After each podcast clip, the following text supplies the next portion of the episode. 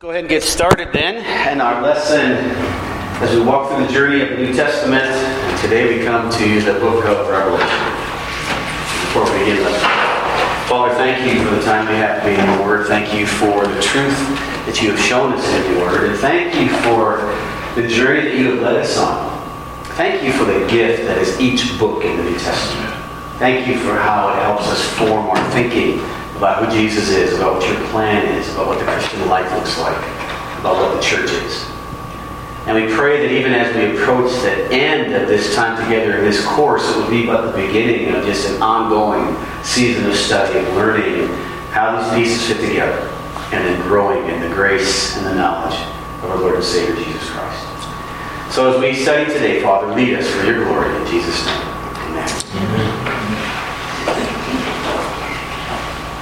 As we look at the state of the world today, I think we all agree that there's a lot of problems.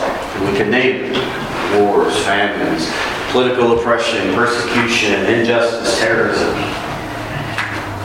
And that's really the history of the church. The church has had to endure those kind of things for 20 centuries. The church has never been exempt from the problems that take place in the world. Um, if you study the history of the church, it is often the church who are the recipients of persecution, of oppression, of violence. Um, for all of the great progress that has been made in the realms of science and medicine and food security and, and other things, the 20th century still remains the bloodiest in the history of the church. More Christians were martyred for their faith in the 20th century than all the previous 19th centuries combined.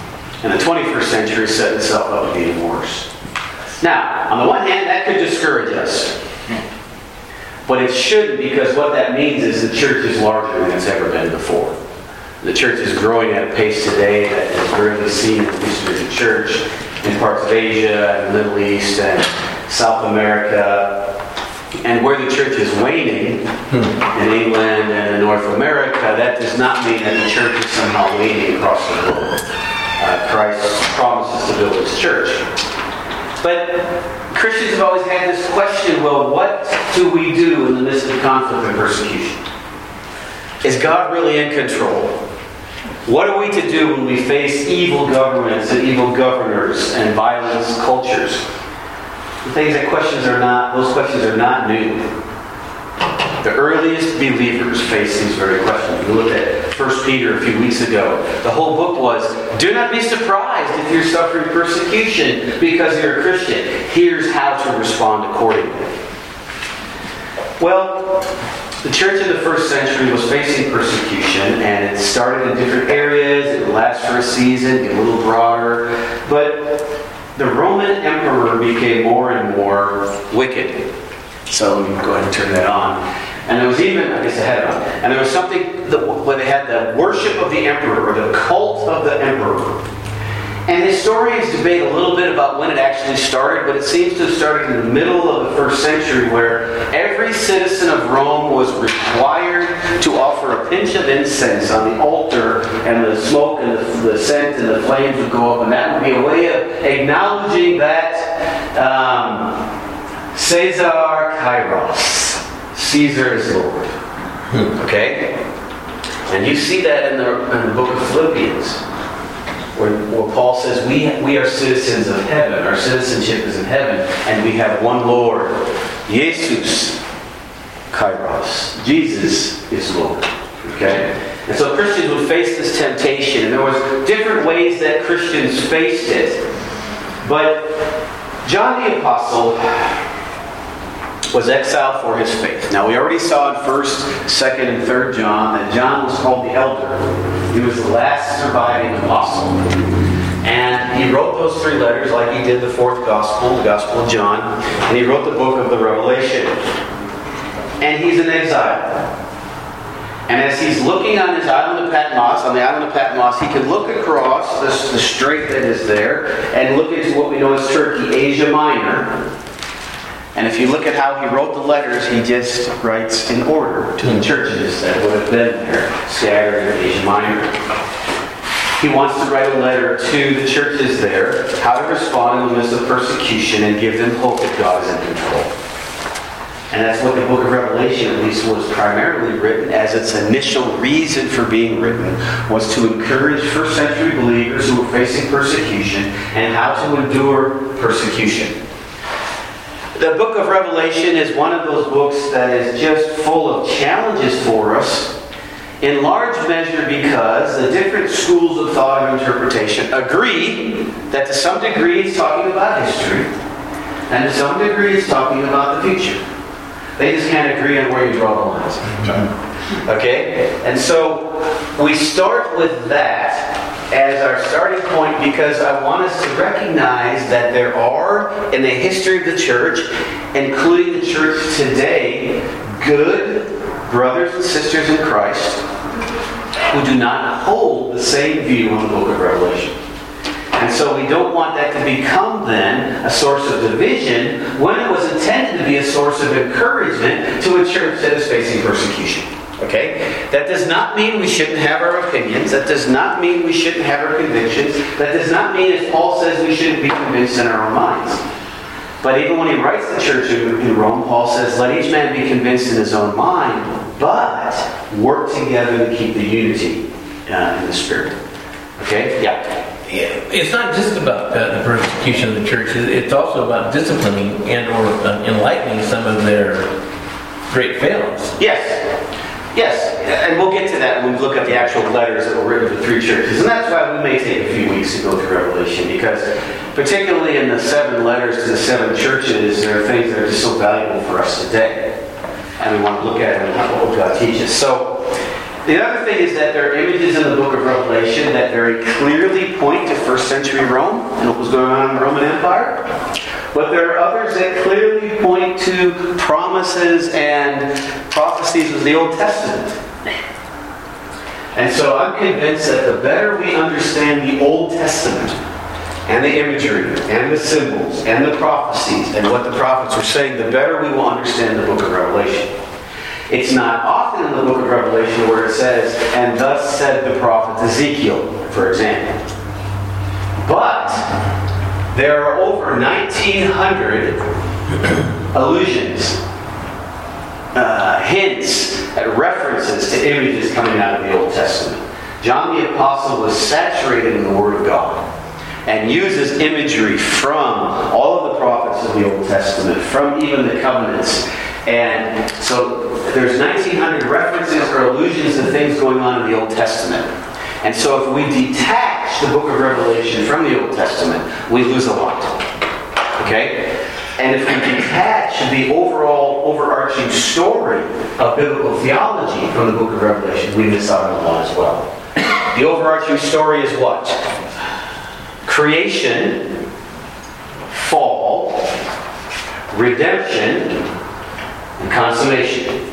That's the overarching story of the Bible.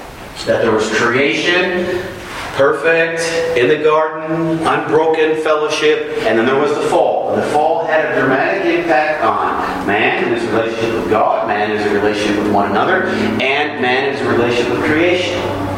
And so from the fall, then the storyline moves forward to how God is redeeming and the New Testament makes it clear that all that was lost in Adam is going to be redeemed and restored in Christ. And so redemption then is that third major movement. And the fourth one is consummation, the new heavens and the new earth, wherein righteousness dwells, no sin, earth and heaven are, were one, no need for a temple, no need for lights, because God is the light, and all of creation now has become a temple and approaching God. So that's the four major movements in all biblical theology from beginning to end. So then where does the Gospel of John fit in? Where does the book of Isaiah fit in? And where does the book of Revelation fit in? And so Christians have these delightful and sometimes quite heated arguments about how Revelation fits in. And we're, if we're not careful, we miss the point. We miss the main point. Okay? So there's a lot of visions, there's a lot of images, but what is clear is that Jesus Christ is our victor. Jesus Christ will win and will be vindicated. And however we understand, say, chapters 4 to 19, however we understand chapter 20, all views must move forward to chapters 21 and 22, which is the new heavens and the new earth, and that's where we will be forever. Okay, in the new heavens and the new earth. And so when I read Revelation 21 and 22, I just get excited about how all these prophecies come together. And it's just going to be this glorious, uh, unhindered fellowship with the Lord and His people forever. Okay? So, this is just all by way of background, and I. um, what was going on in the first century? That'll help us understand some of what John is writing, particularly as he writes to the seven churches. The Romans were polytheists. They had gods and goddesses all over the place. They had a god of this and a goddess of that. And, and they had these pantheons and the hierarchies of what gods and goddesses were over which gods and goddesses. And so it was in that context that the church is preaching the gospel. And what's interesting is because Christians refuse to worship those gods, because they are called in the book of Revelation to worship the one true God who was and is and is to come, that they persecute. And so one early, story comes from the life of Polycarp, who was a, a, a elder statesman of the church. He was a disciple of um, John, second generation removed from the, the, the Apostle John, he was dragged before the emperor and told that he needed to renounce his faith or at least acknowledge the Caesar. He's 86 years old. A very dramatic statement in church history says, 86 years, my Savior has never betrayed me, and now you would that I will betray him now. And goes on and on, and this man, he doesn't want to kill this old man. He, he, respects him. He says, well, just, just do a little. He says, I can't do a little because that would be giving up the whole thing. He says, well, at least say, away with the atheists. Well, in the persecutors' mind, the atheists were the Christians. Because they didn't worship these other gods. So they were the atheists. So Polycarp, he's a man of God. He says, okay, he points to the crowds, he says, away with the atheists. okay? Because he knows that they're not worshiping the one true God, so they're the true atheists. And he was martyred for his faith. And it's this amazing story of perseverance. And so it's in those type of situations that John is originally writing to the church in the first century, saying, you're being persecuted. You're already being persecuted. But hold fast Christ is our victor. Christ has defeated the enemies, and Christ will return in great glory and will judge the living and the dead. And his kingdom will have no end. That's from the Nicene Creed that came out of the fourth century. Okay? So we have this discussion, and, and I don't want it to get too academic, but it is important for us to understand what do we mean when we talk about the book of Revelation. Many of us have heard the term apocalyptic, right? Apocalyptic. When you hear the word apocalyptic, what do you think? End times. Okay, end times. War. War. Cataclysmic. Cataclysmic. Okay. Um, we associate apocalyptic with end times, but in fact, the word apocalyptic just means times of great rupture or intervention of God. Hmm. And so, in that sense, then there were apocalyptic events even before the first coming of Christ and before the second coming of Christ. So, in your notes, I look at, um, I, I, tell you what, what, what makes something an apocalyptic writing. so, the problem was, is Christians, the, the, the, 20, the, the men that God chose to record the 27 books of the New Testament, were not the only ones writing letters and books. There were many others that were trying to fill in the gaps and, and give presentations of Christ that were contrary to the scriptures. And so those books were out there. We talked about two of them last week. We talked about the book of Jude, two books of the Apocrypha that have actually appeared, at least quotations from those books that appeared in the book of Jude. Okay? So there was these other writings that were going on. So I give you a list of what does it mean to be apocalyptic? It means to be eschatological. Eschatological is eschatos, it means last things. Okay? But what it really means is this great intervention of God. And why, why is there a hope of a great intervention of God? Because things look really bad. There's persecution, there's difficulty, there's struggles. And so the people of God are crying out, will God do something? And so eschatological writing come along and say, there's certainty in the midst of suffering because there's God who will intervene in a great victory. Okay? Apocalyptic writings tend to be dualistic. There's a clash between the evil present age and the glorious age to come. Uh, the term dualistic writings tend to be very pessimistic about the current world, current age. Okay? Uh, there's a, a, high degree of determinism, which is just a, an emphasis on God's sovereignty. That God is in control and is moving history towards a certain goal. So that brings assurance in that nothing is outside of God's control. There's a lot of symbolism.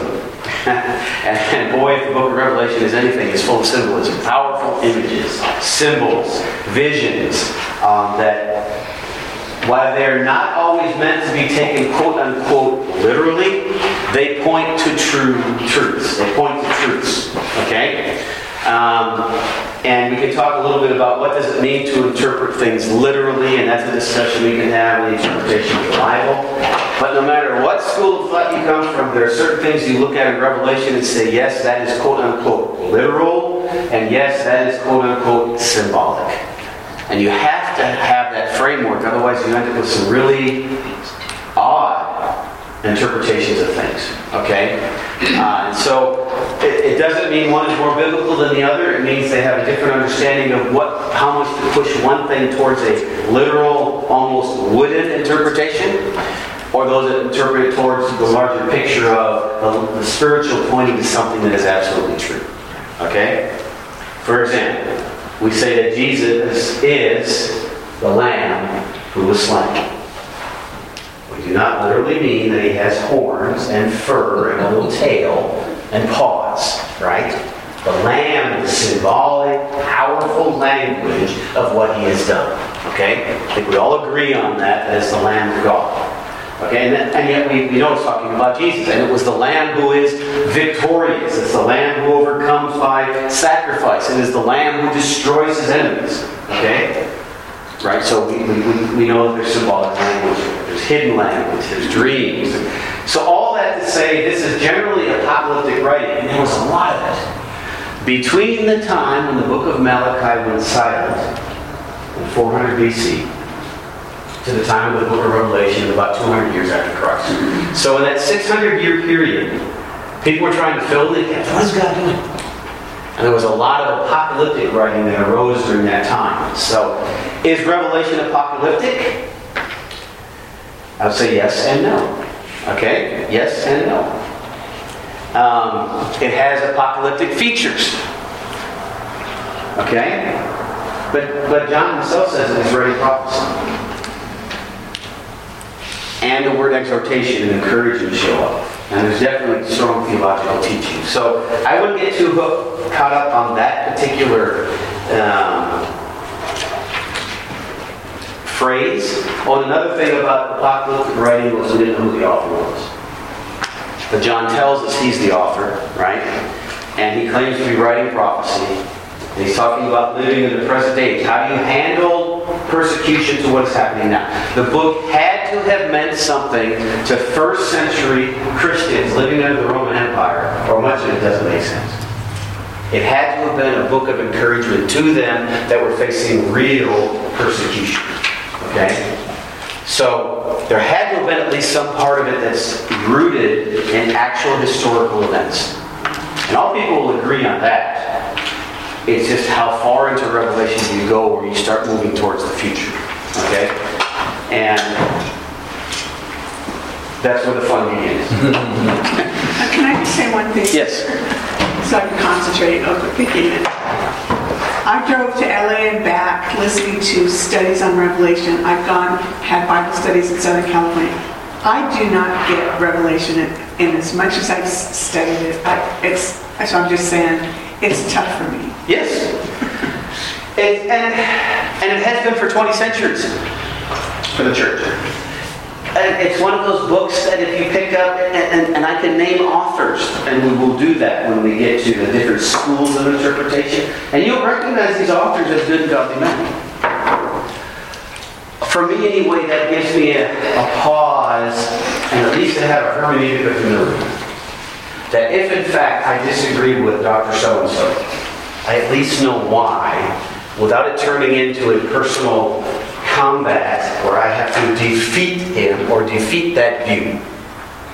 Because probably on 99 out of 100 other things I agree with them. So why, why set up the stakes and the tents and divide at that point? Okay?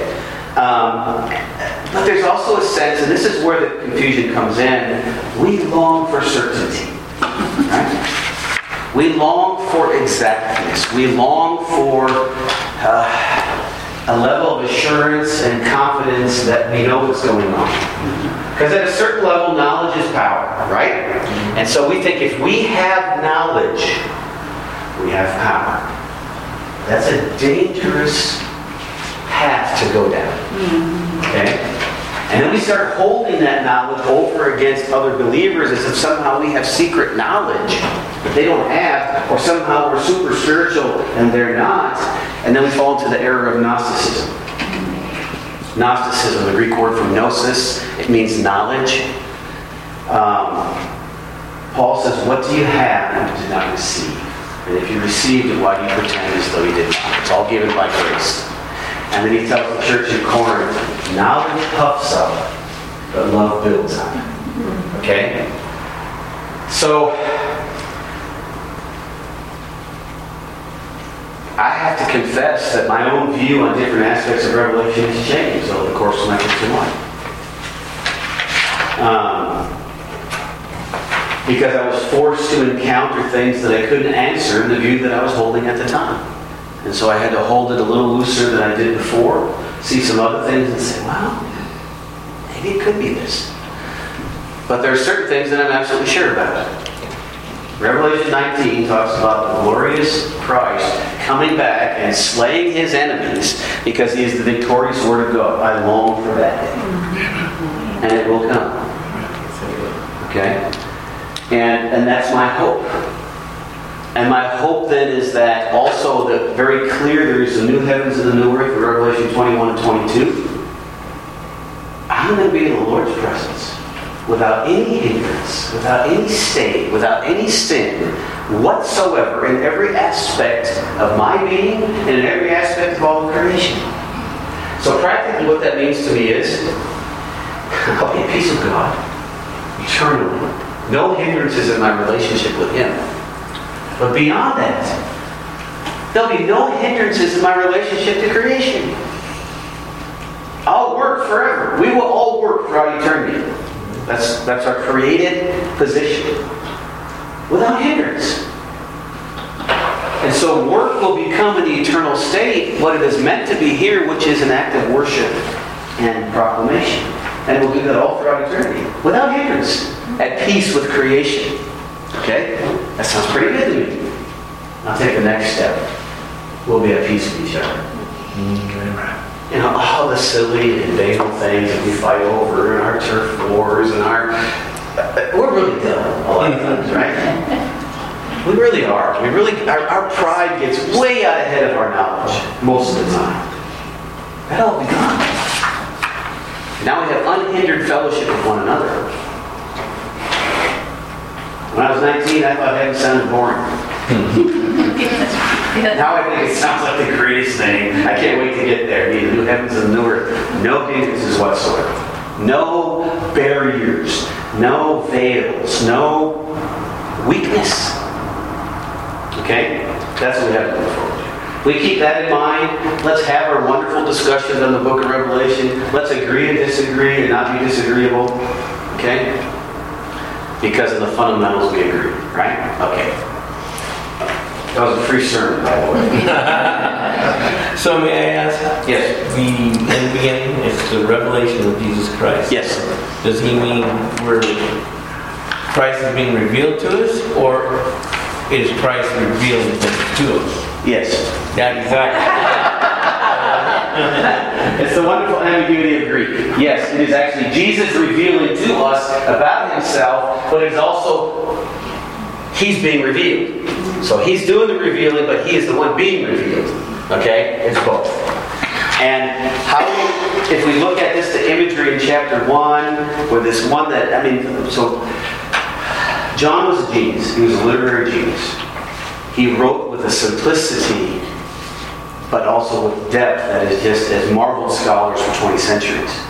But in the book of Revelation, John violates several times the laws of grammar. Because he's inventing words. The words that were not known before in the Greek language. He is, as he gets these visions of who Christ is, he's straining to describe what he is seeing. And, and he's just, uh, he's pushing the language to the limit, which makes sense. When you're trying to describe God, every language is limited. Okay? Um, so let's get to what we're really trying to keep in mind, and that is uh, the dates. The dates. A lot about dates. Part of it depends on what you think the book was written for. Okay? And when it was written. There are some scholars who hold that it hadn't been written in the 60s. There are some who hold that it hadn't been written in the 90s. Part of it depends on what they bring to the book. so what they bring away from the book. So I'm going to go a little bit out of order from my notes so that I follow your notes, okay? We've already looked a little bit at that. Gospel of John. Was he writing under the reign of Nero? Or was he writing under the reign of Domitian? You'll find good arguments for both. What's the difference? Well, Nero was known as the beast in other languages at that time. So that's at least one argument for it being written in the 60s. There's no mention of the fall of Jerusalem. There's no mention of the fall and the destruction of the temple. So that's another argument that it was written in the 60s. However, it could also apply to the reign of, of the Emperor Domitian, who reigned from 81 to 96 AD, who persecuted the church, who had the cult of the emperor, um, and it fits within that timeline as well. Is there anything gained or lost? Well, I've given you some evidence uh, in favor of different dates, at least in your written notes. Um, I, think it's more in the 90s is likely when it was written, so this would have been the last letter that John would have written. Um, and there's some historical evidence, particularly if you look down at number 3 on the bottom of page 79, it says in Revelation 3, the city of Laodicea is described as being rich, but the city was destroyed almost completely by an earthquake in 6061.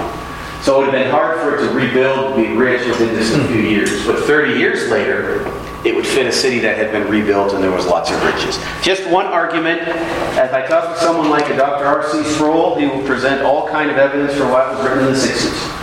Okay?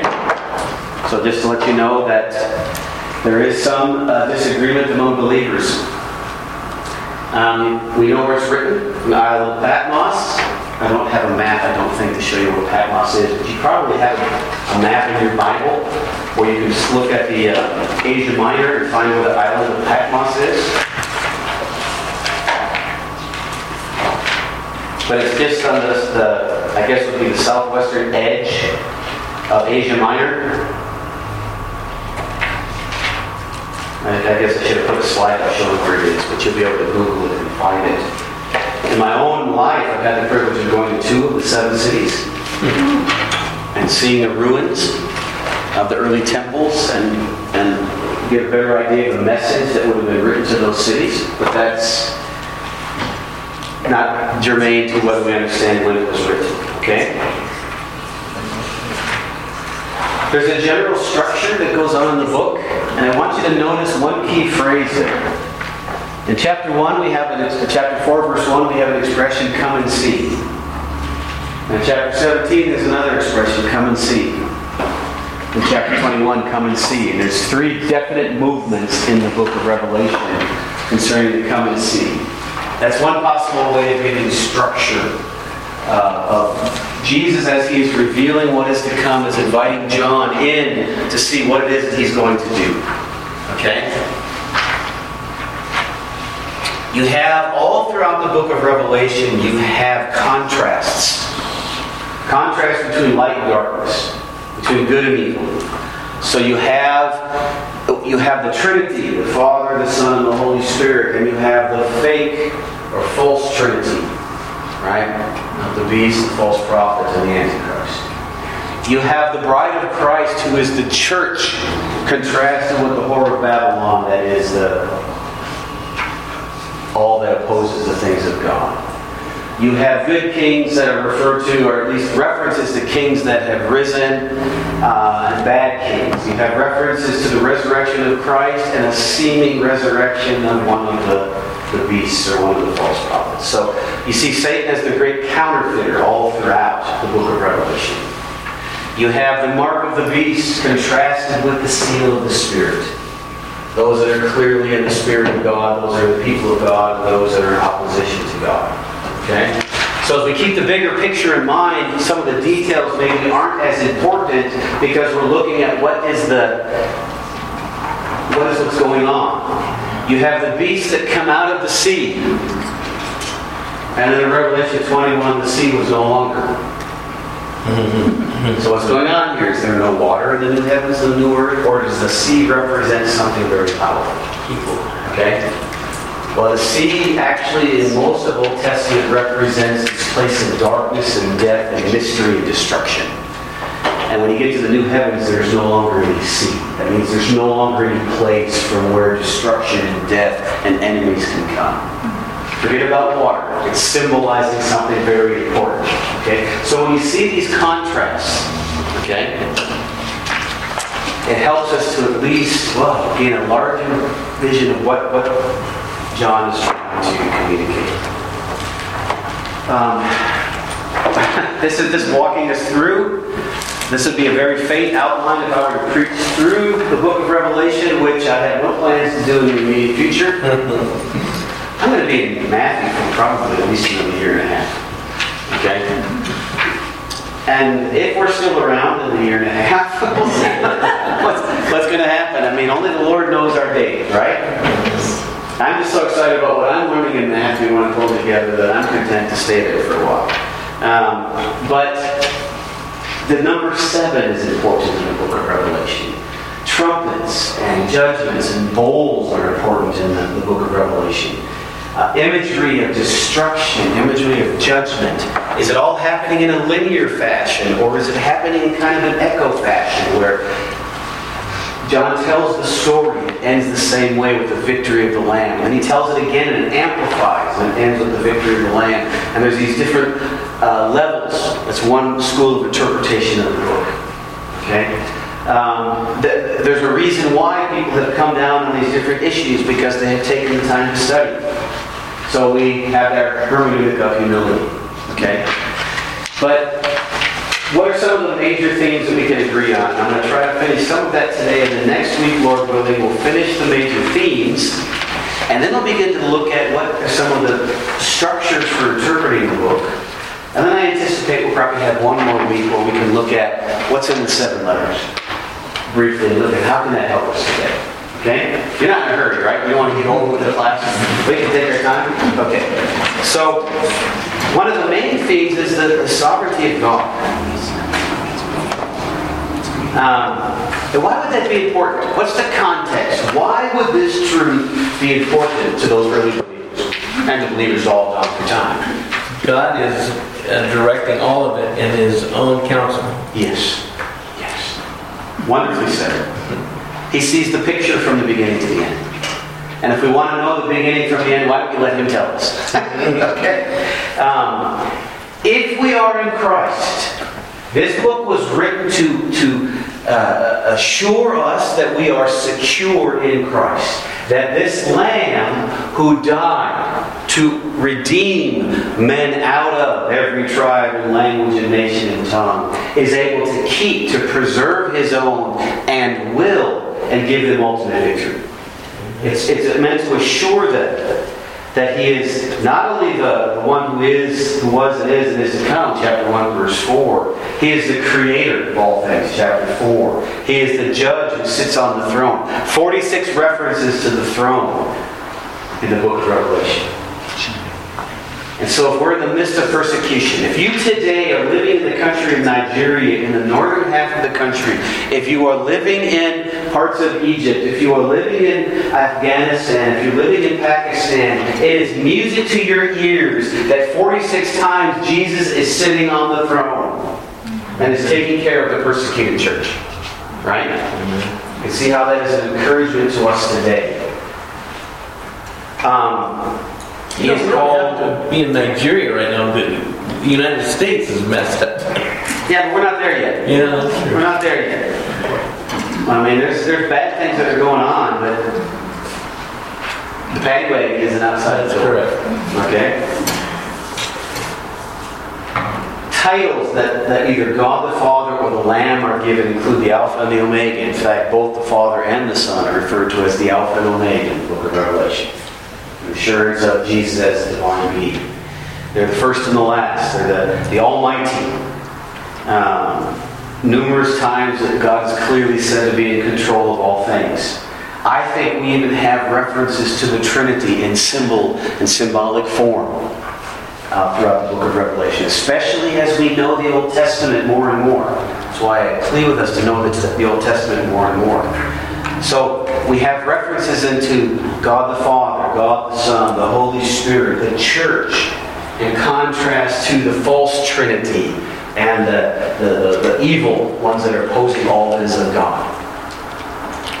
It's good for us to affirm the fact that God is in control. So no matter what we're facing, it might not be politics. It might be a health challenge. It might be a financial challenge. It might be a relational challenge. Um, some type of illness. Know that God is sovereign. Gives us a different perspective to look at it to go through. Okay? Um, it may be that the Lord spares us from any type of persecution and difficulty. But if He chooses to allow it, let's go through it knowing that we have the one who sits on the throne and that He will win. And we live this long, and eternity is forever. Okay? The psalmists say, The Lord is my light and my salvation. Whom shall I fear? Revelation tells us this is the one that rules over all things. What can man do to me? Ultimately. One of the martyrs of the early church, Tertullian, said, They can kill us, but they can't really hurt us. Right? Fear him. Fear not the one who can kill the body, who cannot kill the soul, but fear the one who can kill the body and afterwards throw the soul into hell. If we're in Christ, we don't have to fear that one. And because we're in that one, we don't have to fear the one who can really kill the body. I'm not saying it's easy. I'm not saying it would be not difficult. I'm just saying that ultimately it can't hurt us because we're going to be with Christ. Paul says to live is Christ and to die is gain. Right? So it's called the sovereign one. We have the victory of the Lamb.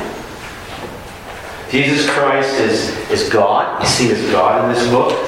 He's given the same titles of God. In chapter 5, he's seen as sitting in the middle of the throne of God. Uh, that just, I get chills thinking about it because he, he says, and then uh, the lamb, the lion of Judah, the lion of Judah is overcome, and he turns, and what does he behold? He beholds a lamb, not a lion, a, li- a lamb standing in the center of the throne of God. I love it. And it's that Jesus that begs us, come pray. I'm sitting at the right hand of the Father. That's the one who is victorious. He is the one that will return and be the judge over all of his enemies. Um, there are uh, 30 references to Jesus as the Lamb in the New Testament, 29 of them in the book of Revelation. Okay? Who is this Lamb? Okay, what does it mean to be in this Lamb? Um, this Lamb was the conqueror. It's a weird type of Lamb. He conquers through death. He overcomes sin. He shed his blood to purchase the redeemed. He's not just a suffering lamb, but a victorious lamb. And as a result, he's worshipped. Worthy is the lamb that was slain. That's going to be our song forever. We'll never get tired of singing it because we'll be amazed that we'll be there. Okay? Only the saved will be able to understand that? I, I, I mean, it's, to us, it's evident. Yeah. Because we know that the lamb was sacrificed. Right. What about the unsaved? Yeah, I mean, we, we do see that whoever is under the judgment of God in the book of Revelation, what are they crying out? Oh, turn, block us out. Oh, yeah. Fall on us rocks, fall on us caves. They want to hide. They don't want to face him in his holy wrath. Um, yeah, this is this is real business. This, you know, we, we want to talk about gentle Jesus, meek and mild. and and there's that aspect of where he was in his first coming. But in the second coming, Not so much. he comes with a sword, riding on a horse, and slaughtering his enemies. And it's vindicated and glorified. The saints even cry out, You are just in your judgments. You see, in our still not completely sinless nature, you know, we're still struggling with sin. Sometimes we, we recoil. When we see Jesus face to face and see his judgments, there'll be no hesitation. You are just in all your judgments, O Lord. You are good in all that you do. There'll be no hesitation on our part because we'll see clearly, which we don't do now. But um, this is a Jesus that is to be adored and reverentially feared. Right? Okay? So, what I'd like to do is we'll stop here for today. Uh, we had a good discussion on where we hope to go in the future with other classes. But when we come back next week, I want us to finish one of the main ideas, and then we're going to look at what some of the ways of interpreting the book are. And I think you'll find it interesting then um, how uh, Christians throughout time have understood the book, all of them would agree that these are the main themes, and then that helps you understand your, how you put the book together, how you understand it, and now you'll have a better understanding of why you interpret it this way. And so we can affirm then that brothers like John MacArthur and R.C. Sproul who didn't interpret it the same way. And, then, and yet John Piper interpreted it in a little bit different way. And you have the history of the reformers, and you have the history of the early church, and you have history helps us to understand why did they see what they see. Culture becomes a major piece in that as well. And so we can sit down and break bread with those we disagree with on this particular issue while affirming that we serve a mighty king. And that's a good place to be in maturity of how we struggle together to, grow. So let me close out our time, pray us out of here, and we'll look forward to more time in, in this word next week. Father, thank you that you, you beckon us to come. But because you are the creator and the redeemer and the judge, we don't always grasp everything that you're saying to us. So, Father, would you enlarge in our understanding and our capacity? But would you keep us in awe of you? That we'd be just overwhelmed by the majesty and the worthiness of the Lamb that was slain, the one that we will worship throughout all eternity. Father, help us to have a greater grasp of his glory this week. Help us to